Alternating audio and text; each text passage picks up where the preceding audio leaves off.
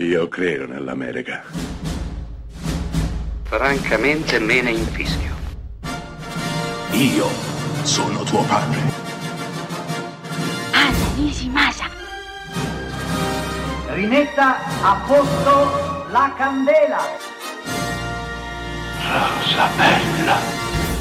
Neil Blomkamp è sudafricano. Ha esordito al cinema con un film sorprendente, intitolato District 9, prodotto da Peter Jackson. In quel film di fantascienza raccontava, usando l'arma del falso documentario, una storia che aveva profondamente a che fare col razzismo. Beh, nel 2013 col suo secondo film sbarca ad Hollywood e dirige Matt Damon in Elysium. Film apparentemente molto semplice e da liquidare in fretta, ma in realtà in Elysium c'è tanto di più. C'è il racconto di una terra che ormai è diventata una discarica a cielo aperto, abitata solamente dai poveracci, dai disperati, da quelli che cercano di sopravvivere facendo del proprio meglio. I ricchi, tutti i ricchi, tutti quelli che se lo possono permettere, vivono su Elysium, un satellite orbitante dove non manca nulla, dove il cielo è pulito, i prati sono verdi e tutte le malattie possono essere curate.